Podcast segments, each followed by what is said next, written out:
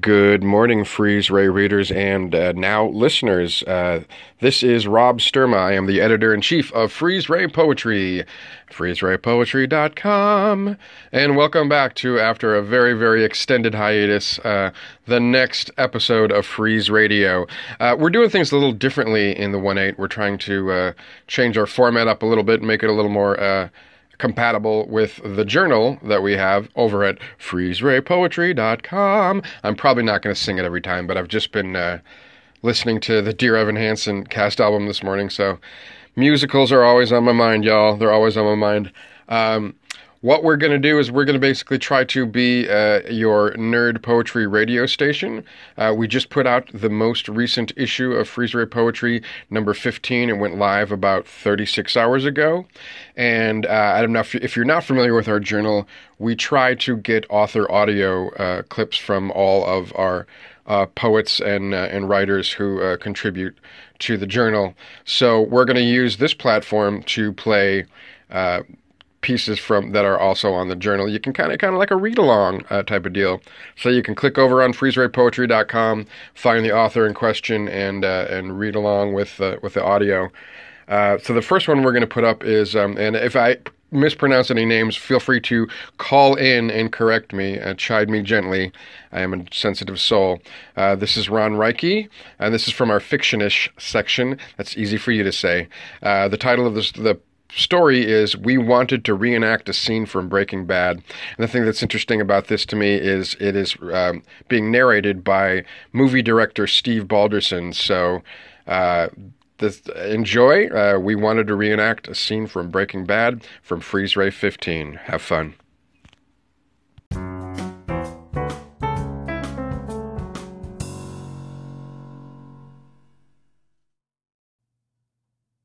We wanted to reenact a scene from Breaking Bad. The difficulty was deciding which scene. We also didn't have a camera, but Jimbo said he'd pretend he had one in his hand, and that was good enough for us. The important thing was commitment. I begged to be Walter White, and Oz said no. But I did the stay out of my territory monologue, which is really just those five words but I said it where the implication was that my territory is Walter White, and I was so dedicated that they knew I had to be that role. We needed to figure out the scene, and it couldn't be that one because Jimbo had to hold the camera, so we'd need another person because that one's a three person scene. So we needed a two person scene. Oz kept insisting it'd have to be something with me and Jesse Pinkman but I wanted to do Crawl Space. Crawl Space is the greatest moment in cinematic history.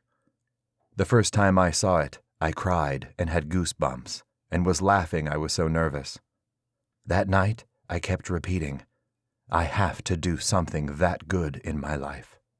I was jealous and angry and happy the scene existed. It hurt me deep in the guts and groin and center of my head. There's brilliance and then there's perfection. Of course, this meant Oz'd be Skyler. At first he said no, but I begged, pleaded, told him this was about acting. And he had the critical line Walt, what did that phone call mean? The scene would begin with him, not me.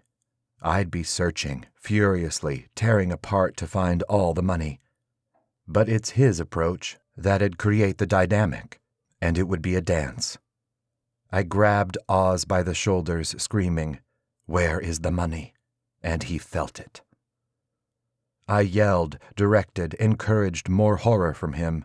I had him do it again, performing the scene impromptu. No Jimbo, no invisible camera, just us. Where is the money? Oz felt it in his body. He had to. The scene is that good. And he became Skyler, I swear.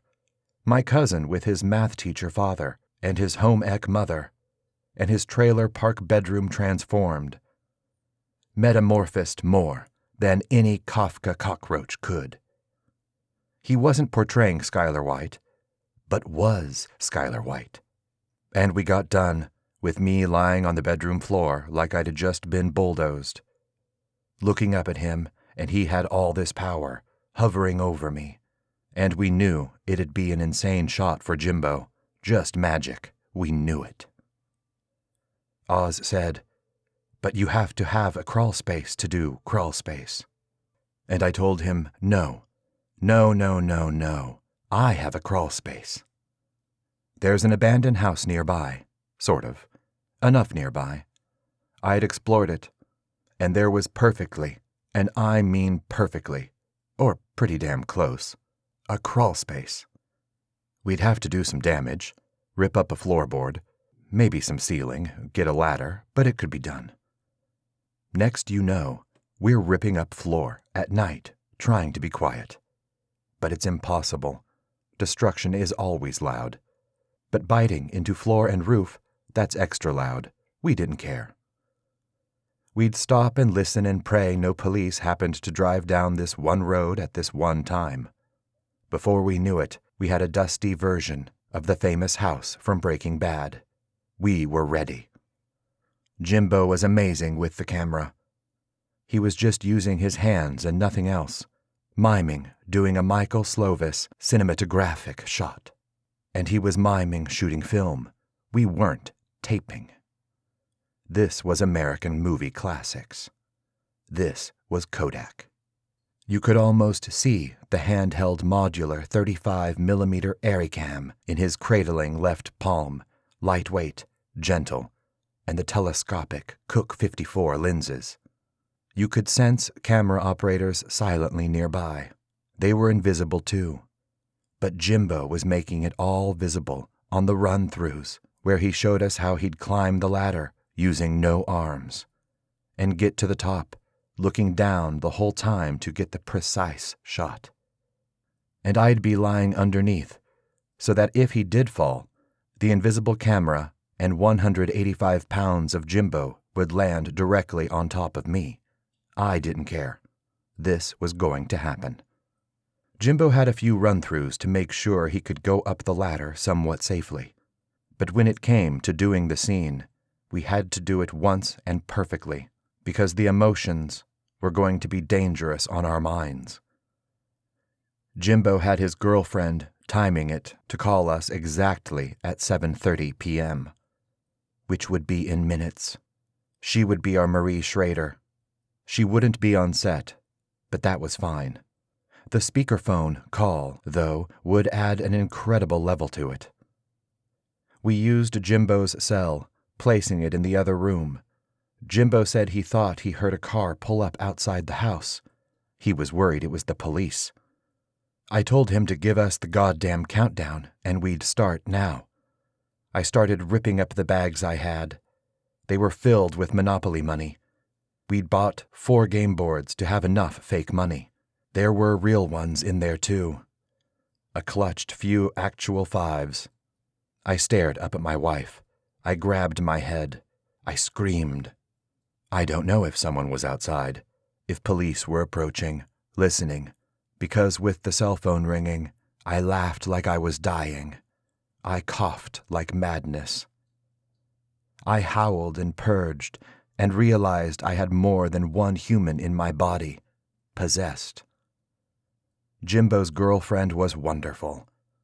Oz picked up the phone, and she was real, and he asked what exactly happened, and Jimbo Balance climbed the ladder with no arms, and I looked up at the ceiling in anguish and thought of hell, and thought of hell, and thought of hell, and thought of hell.